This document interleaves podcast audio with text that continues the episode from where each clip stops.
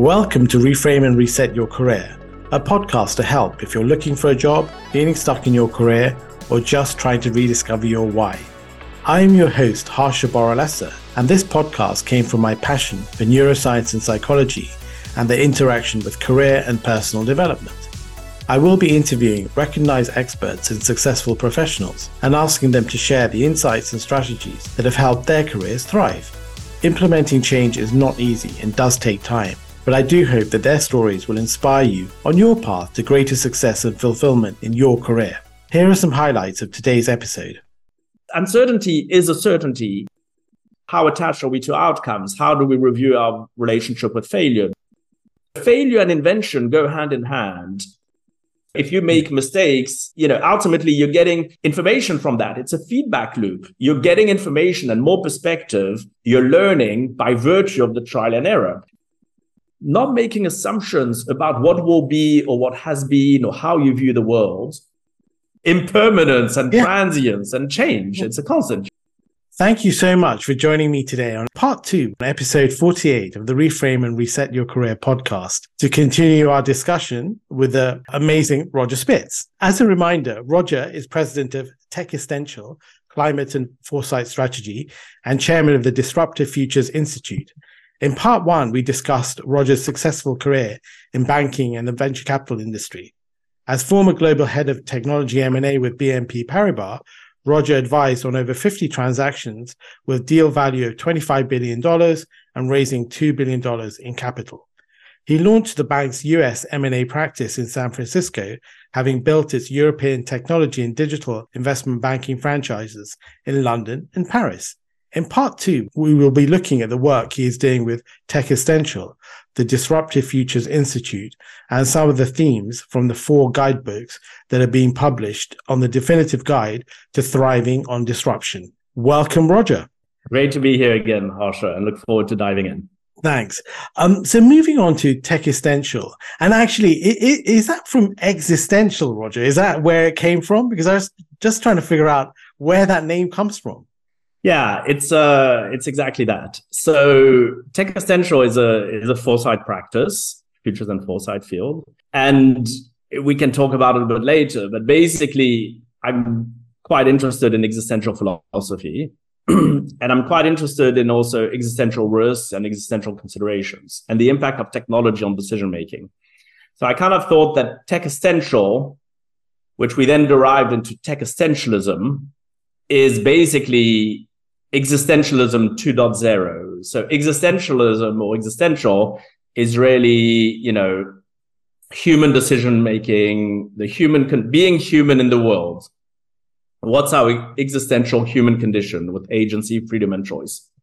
And Techistentialism is like existentialism 2.0. It's existence in the 21st century, but in our technological world, where we no longer just have an existential, but an existential and technological condition. And therefore, decision making is kind of shared. Humans don't anymore have the exclusivity on decision making, it's shared with algorithms. And so, Techistentialism or Techistential is exactly a play on existential and existentialism. Okay, fantastic. And then you also um, have set up the Disruptive Futures Institute. So, how does that work with Techistential? Um, are they sort of two arms of your work?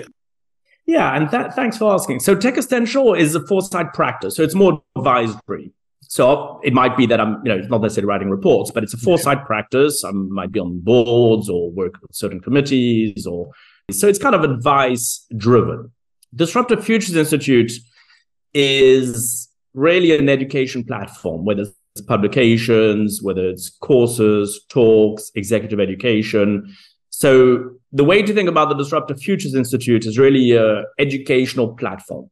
It's good to know that distinction, but but I really like the backstory of how you came across Lydia Zuin, and she's the um, collaborator uh, on your four guidebooks on the definitive guide to th- thriving on disruption.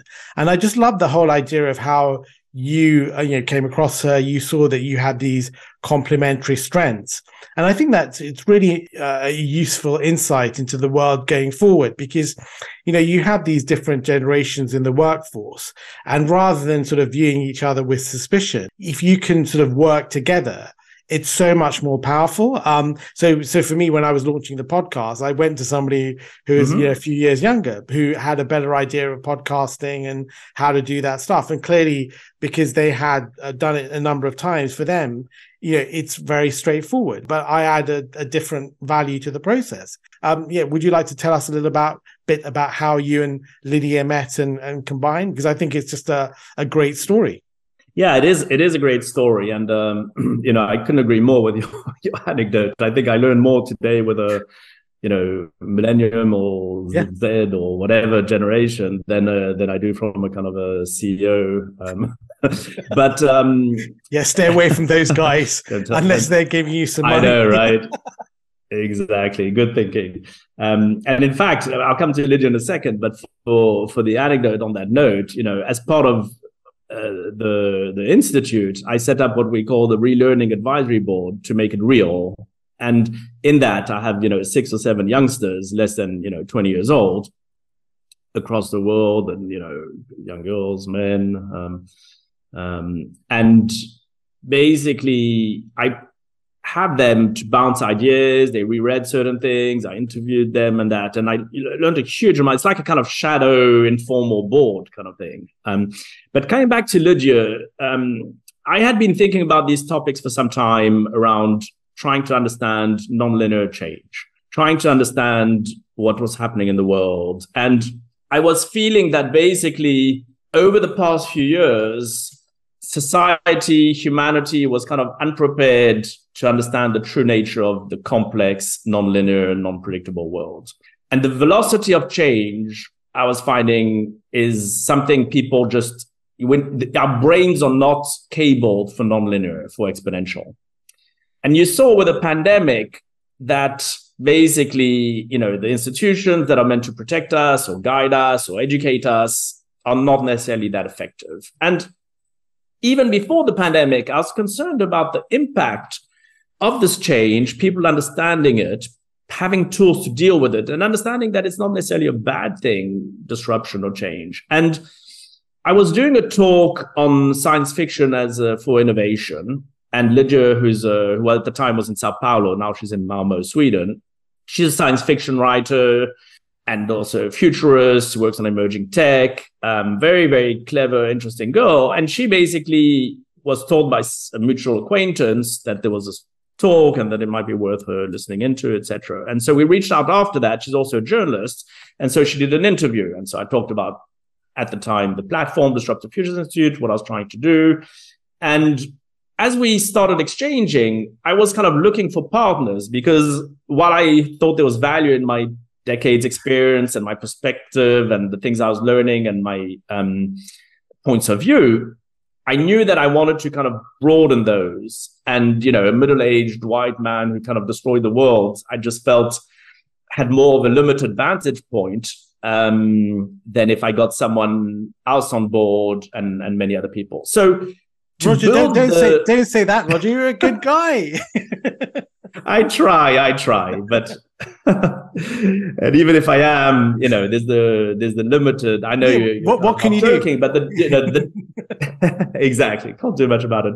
But the diversity of perspectives, I don't treat it just in a kind of coming back, you know, more more to the core, but I don't treat the diversity of perspectives just in a kind of HR or in a tick the box or kind of being appropriate for society. The diversity of perspectives is very important because in the nonlinear complex world, there are unknown unknowns. And therefore, if you just rely on experts, on things you know, there, there are no right answers for many things. And so the diversity comes into play, not just to, to kind of perform some social function or, or appropriateness or whatever, but it really is the only way of surviving today with unknown unknowns. And so Lydia brought for me, she was kind of a few decades younger, lived in a different part of the world, although I know Brazil very well. My wife's actually Brazilian. She worked on humanities. She was doing a PhD in humanities, which she's finished now, Dr. Lydia Zuin. Um, great for her. She understood emerging tech. She was a futurist, write science fiction, very creative. And basically, I thought that it would be a great partner to to help me construct the frame, the structure, to reread stuff and that. That didn't prevent us from speaking to probably literally hundreds of other people and getting a very significant amount of input by many people. But basically, day to day, that complementarity for me was extremely valuable in terms of trying to our earlier point of being, you know, relevant. Yeah, no, and I, I, just love that because I think, yeah, I mean, clearly, look, you know, diversity, equity, inclusion, those are very important points. But I think what is more important is that, sorry, in, in terms of fairness, but I think for companies, mm-hmm. you need different perspectives to add value, to to give different perspectives to solve these unknown unknowns. So there's a fairness element to it. But mm-hmm. I think what a lot of companies are missing is that you're losing out on so much value you could be creating by not having a, a, a diverse workforce. Yeah. Um, I think that's the more important thing. But but going on to your sort of um, I think article, that, there was an Inc. article that you you did with Lydia. I mm-hmm. love this quote from it where you said it is the players who challenge um, assumptions and ask new questions that beat incumbents in innovation. Um, and I think that's so important. And can you maybe talk a little bit about how, how science fiction can help innovation? No, thanks for that. And and it, it's linked to the earlier point you, you were talking about, which is, of course, inclusion and diversity and equity is is essential for society and for functioning and for for for being right. And of course, there's an HR element to that. But indeed, what a lot of companies don't realize is that it's actually a strategic element for the reasons we've mentioned. And that's where science fiction comes into play because the diverse perspectives mean that you're less likely to rely on assumptions of the way things work. You're going to have an outside perspective. And so it's the asking the what if question.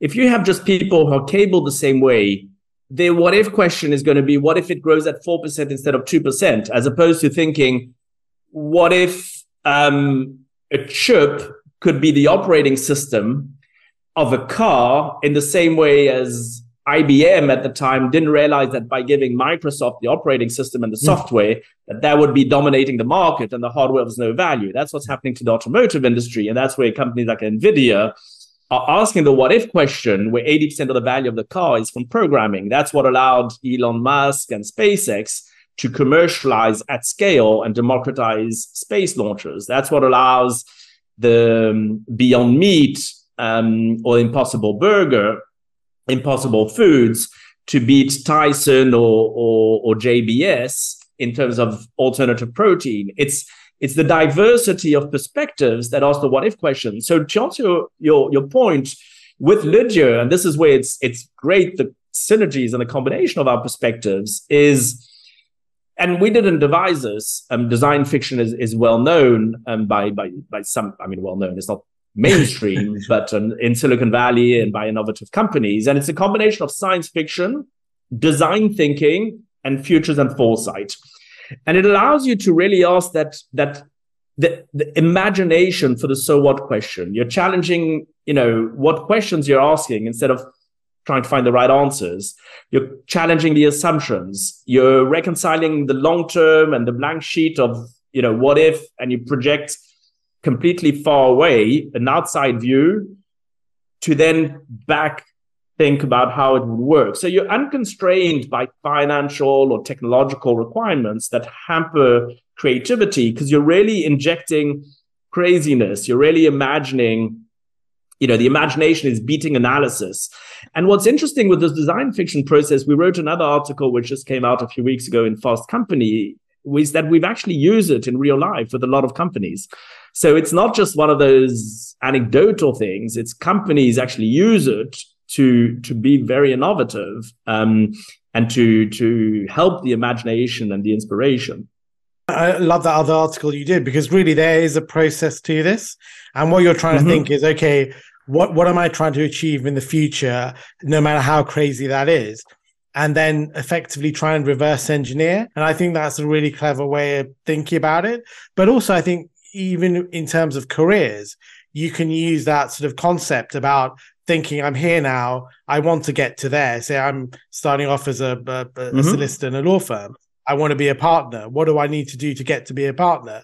Obviously, I need to be able to like build the following, have uh, intellectual um, capabilities. Uh, I need to be able to um, create revenue. So effectively, then you reverse engineer and think, okay, what are the small steps that you need to take to get to that position? So I think this mm-hmm. whole idea of you know, uh, science fiction or, or, design fiction, it's so um, applicable to all our lives that we can actually use it on that micro individual level. I mean, what, what do you think, Roger? Yeah, I listen totally because ultimately the challenge is often the ideas and the imagination, right? And I know that today, you know, technology or Silicon Valley can have a bad name, but it's it's often because we we forget how much we maybe take for granted. And I'm not being a pro techno, you know, I couldn't, you know, but but ultimately things like drug discovery, things like, you know, a lot of the, healthcare, some of the the things around climate, some of those are driven by by technology you know and supported by technology. Maybe helping the educational systems become more kind of immersive and relatable for for younger generations and that. So we can't knock technology but to your point technology is not the be all and end all. Imagination is not related to technology imagination is really for everything and it applies equally indeed to to your careers and what's challenging is this discontinuity where you take a blank page where you think of um, what the Japanese called mujo, beginner's mind. And so the thing about beginner's mind is that it's it's very helpful to have that blank page, and it's very helpful to to kind of imagine beyond in a discontinuous way. But then to your point, the idea is how do you do the backcasting to build a plan from today? And so what processes like design fiction help you is that they help you both with that blank page, the beginner's mind of imagining something completely new or different, but they don't leave you then high and dry with, okay, great idea. Now, how do I put it in motion? And they kind of help you with what we call backcasting, which is you have this kind of vision of a preferred future or futures. How do I then go back to today? Because only today exists in terms of informing decision makings today with concrete action. No, I just love that, Roger. And and actually, there's there's so many interesting things coming out of your work. And, and one thing I really like is this whole idea of you know dealing with uncertainty and having a mindset to deal with uncertainty, and always almost being you know, comfortable with discomfort. I mean, what what what do you think, Roger? Yeah, it's a it's a major theme of our work because indeed the, the the books we wrote are the definitive guide to thriving on disruption. Disruption is in a sense of you know discontinuity, so non-linear, non-predictable, um, non-controllable, and you know and the uncertainty is a feature of that, right? And in a way, we take quite or we try to take a, a practical but also philosophical perspective to it, which is if you reframe disruption and uncertainty and just consider that to be a constant. There's no such thing as uncertain times. There's basically always yeah, exactly impermanence and yeah. transience and change. It's a constant. You never, you know, Her- Heraclitus, you never put your foot in the same water twice. One because your foot is changing, and two is because the water is changing. So the only uncertainty is is you know uncertainty is a certainty, and the way we we think is important to think about that is is earlier discussion we had on the on the first part which is around agency and empowering us to understand that it's because of unpredictability it's because of thanks to uncertainty that we're able to create ourselves to create our essence. So we exist in the world and then we build our essence. It's you know what, what people like jean-paul sartre or heidegger um, consider. And so that's what allows humans to have agency, freedom, and choice. If we couldn't choose, if there was no uncertainty, it's because everything was predetermined. We would have no choice. and so it's it's really getting comfortable with this idea that it's you're free, you make choices, you invent.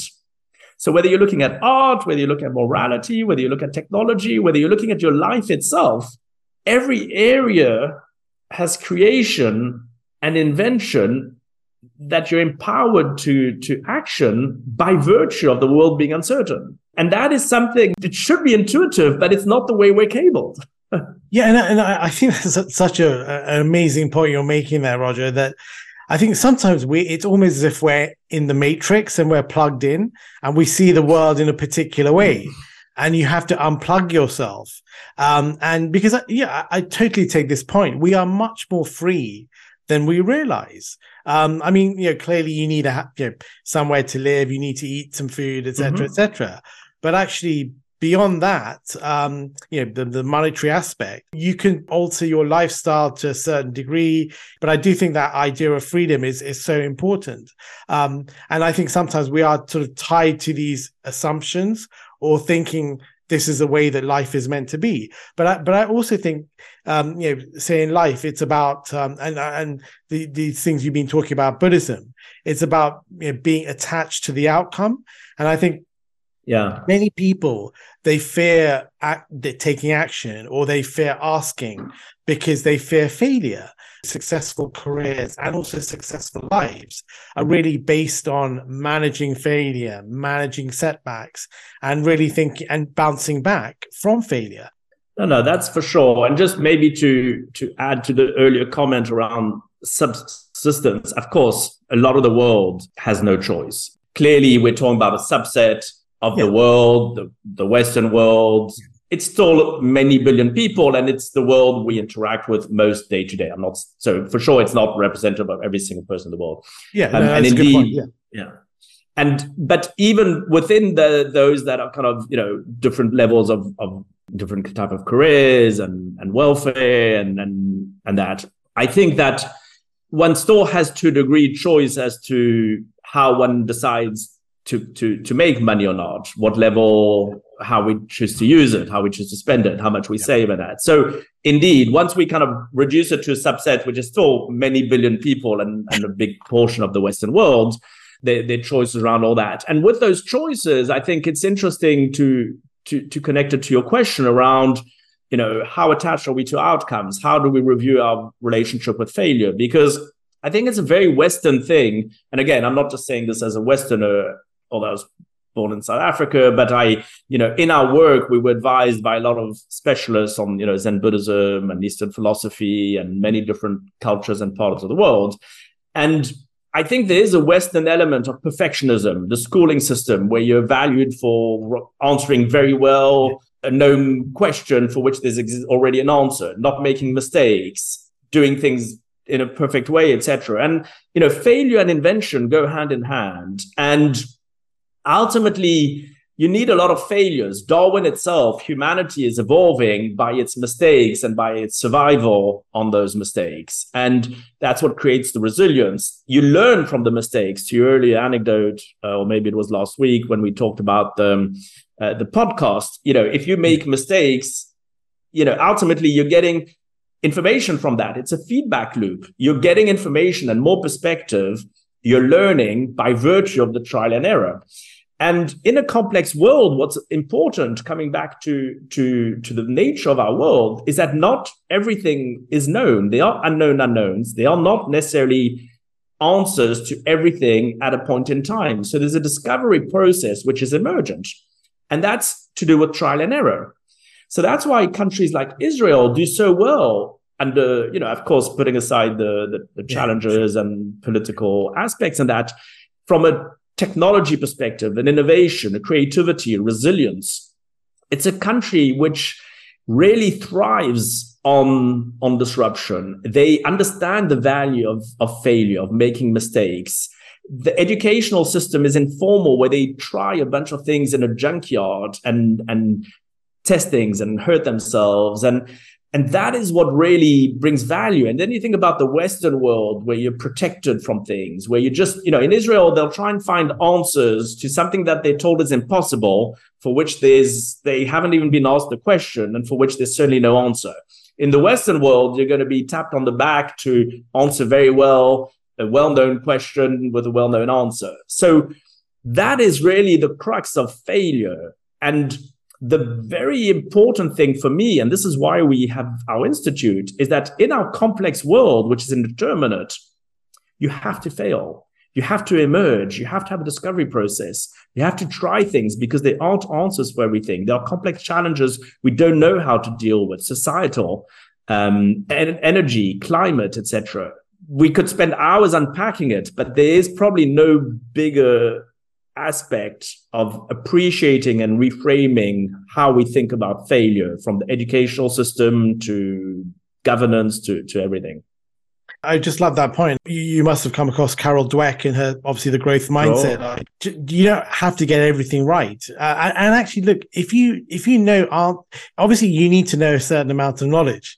Now, clearly, look, I don't want to go and see a doctor who's trying to wing it when you know make stuff up. So clearly, you need to know know things. Mm-hmm. But I think beyond a certain point, um, you also have to have this attitude about, okay, I'm going to try things.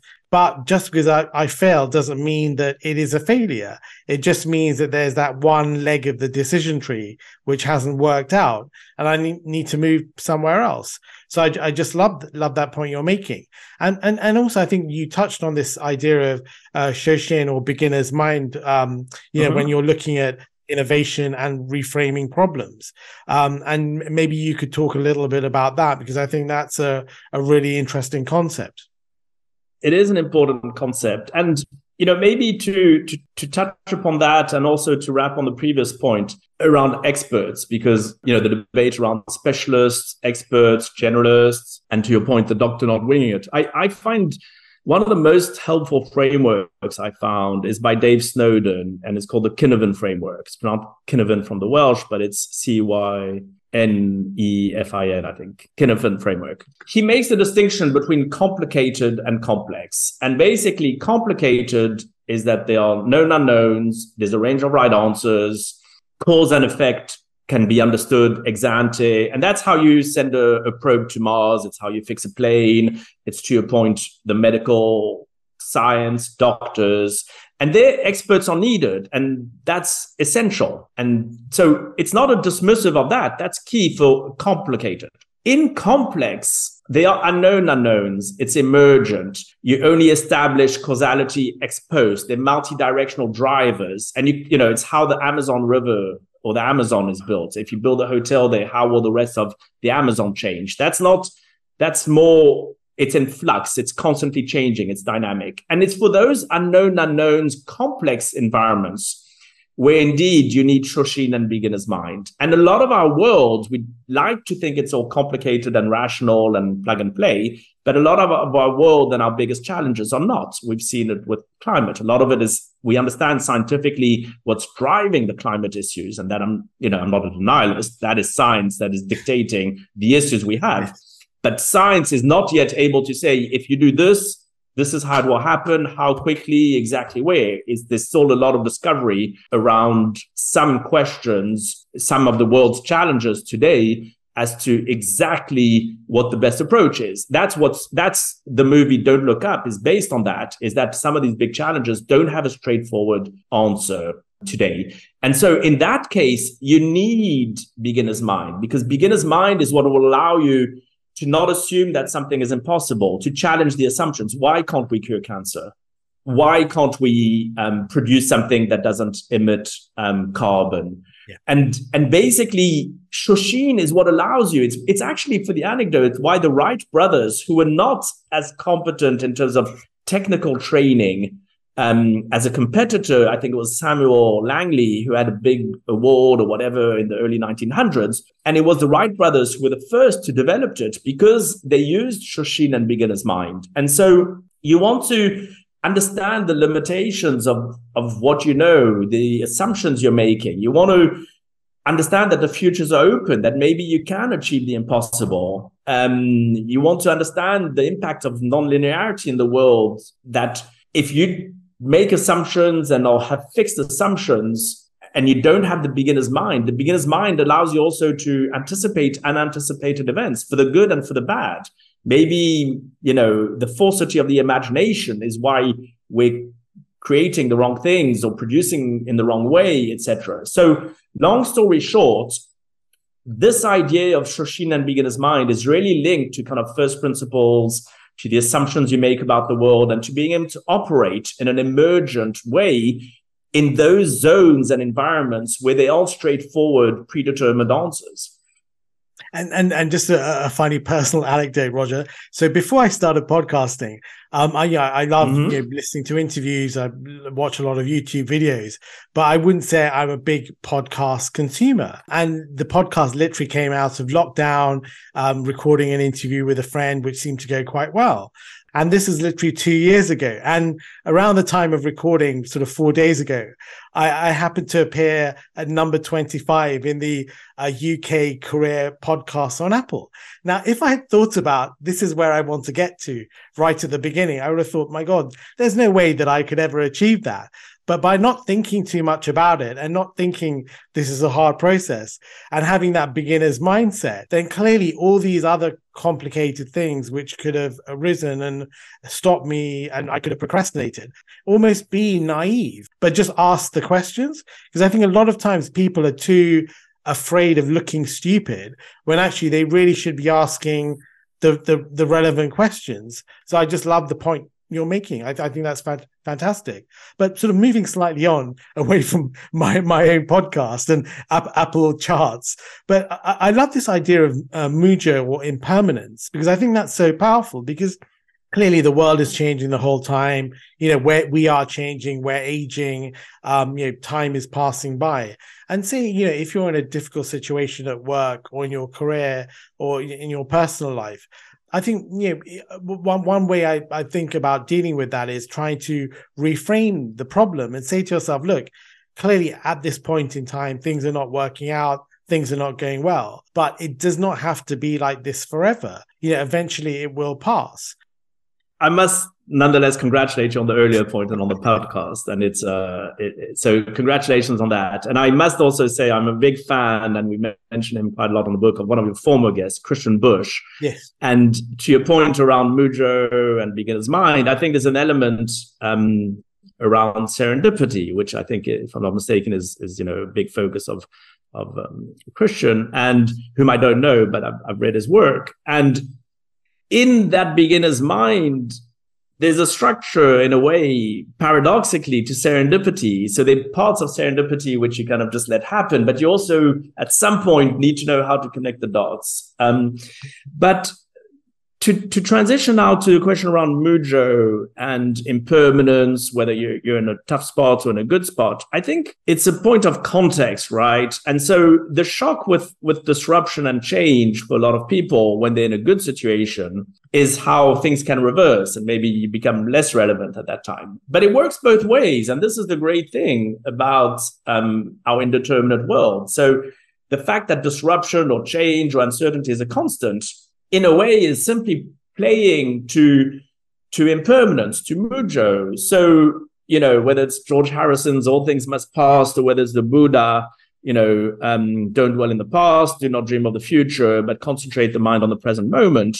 In the end, things are constantly changing. So, so really it boils down to not making assumptions about what will be or what has been or how you view the world, experiencing the world in an emergent way, understanding that it's transient, and understanding that that's not necessarily a bad thing because it also means, to our earlier discussion, that it gives you agency and it's an empowering the fact that things are transient. Things can change and it works both ways incidentally. We use disruption or change or uncertainty in a neutral way. It's not necessarily good. It's not necessarily bad. It's just the state of the world. And so the more you're tuned into how the world really is and aware of that, the better you might be, the less disconnect from surprise or shock or change, because you have a frame on the world which is imperfect, which is impermanent, which is transient, um, and you take that as a kind of something you can leverage on to create, to build,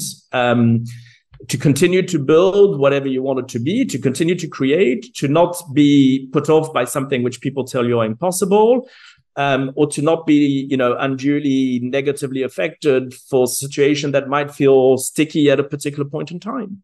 No, I just love that point, and I think really it's about looking at the reality of the situation and you know, your perspective and the way you perceive things. Because I do think there is a way of you know you can either look at the world in uh, it, it's it's against me, nothing is going to work out, or you can frame it in a particular way that okay that maybe that encounter didn't go that well, but then there, there's the next encounter which might go better. And I think mm-hmm. don't judge the the present by the past. So yeah, no, I, I, love I love those points. And also, I think this idea of um, these elements of software development, which you can lead to sort of beta your life. This is really one of the most important concepts, I think, and it's all related to to agency and to to being empowered and to really not minding or having an issue with the world being um, changing all the time or uncertain or disruptive. It's it's this idea for software that basically you can either spend you know $10 million five years working on something which you have no idea how the effect will be when it confronts the real world or you can kind of beta test it release it and benefit from the feedback loops don't get me wrong. I know it's a sensitive topic. I'm not saying that one should be rogue, um, that you can release any software without anticipating the unexpected consequences. Of course, you need all the right thoughtfulness before releasing it. But let's stick to the analogy, which is the following. In your life, when you decided to do the podcast, when I started to do a few courses on, on AI, on futures and foresight, on, on these topics, I was exploring new ecosystems. And basically, in the same way as for software, you're building new suites, I was expanding my options by building new suites of possible experiences, relationships, capabilities, knowledge. So, so there's an aspect of expanding your your suites with that.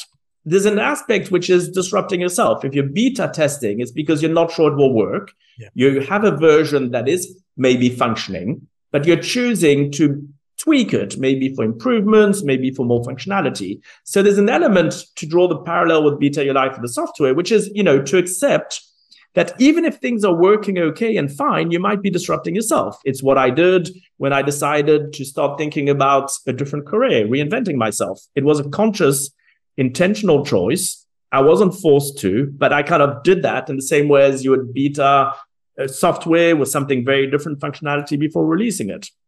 And the other thing is to create stacked models. You're kind of in in in technology. There's the convergence of different things: AI with um, machine learning, with automation, with maybe 5G, with whatever, which is allowing certain capabilities. And likewise, um, you can connect different areas of expertise, unrelated aspects, and make them synergistic. So you can have stacked kind of innovation from that. Um, you're creating beta versions. You you know you try certain things. They confront the real world. It doesn't matter for a lot of them. They're reversible decisions, and you're just testing it with a few people. You're doing a podcast. You see whether people like it, etc. You're incorporating Slack. So in software, Zoom, when they were able to scale so much, during the pandemic at the beginning, it's because they created Slack, even if it's unnecessary. So instead of being hyper optimized, where you're busy every single minute of the day, where you're not doing anything else, where you're putting all your resources and your time in one thing, you're creating buffers and Slack for serendipity to our earlier discussion. You're updating your intangible. Software is an intangible. You're updating your intangible. What are the soft skills? What are the personality traits? What are the knowledge I have? And then you're exploring in safe sandbox. So a discussion about failure. You're trying things, you're testing, you're failing. You think, okay, that are not intended to harm anyone, that you're just trying out a few things. You're exploring them in safe sandboxes um, in the same way as, as software does. And finally, there's an element around developing new business models and maybe even distribution strategies. How do I get to the market? How do I use platforms, network effects, what you're doing with your own distribution and podcasts and getting out there. So these are kind of the eight or 10 elements which I think you can beta your life in a sort of drawing a parallel with the way software betas a new version of its software. No, I just I just love all those points you're making, and I, I think it's really about trying to you know be the best version you can, and and and I think you know, sometimes in life people are you know you, comparing themselves too much with with their peers and uh, other people. And actually really it's about being the best you can. And as long as you're mm-hmm. improving a little bit every day i think that's the key thing to having a mean, meaningful and successful life don't compare yourself because you don't know what that other person is going through, either the advantages or disadvantages. Just look at yourself. If you can get a little bit better make these small steps, then I think that's a, a huge win. Um, so yeah, I just love all those points.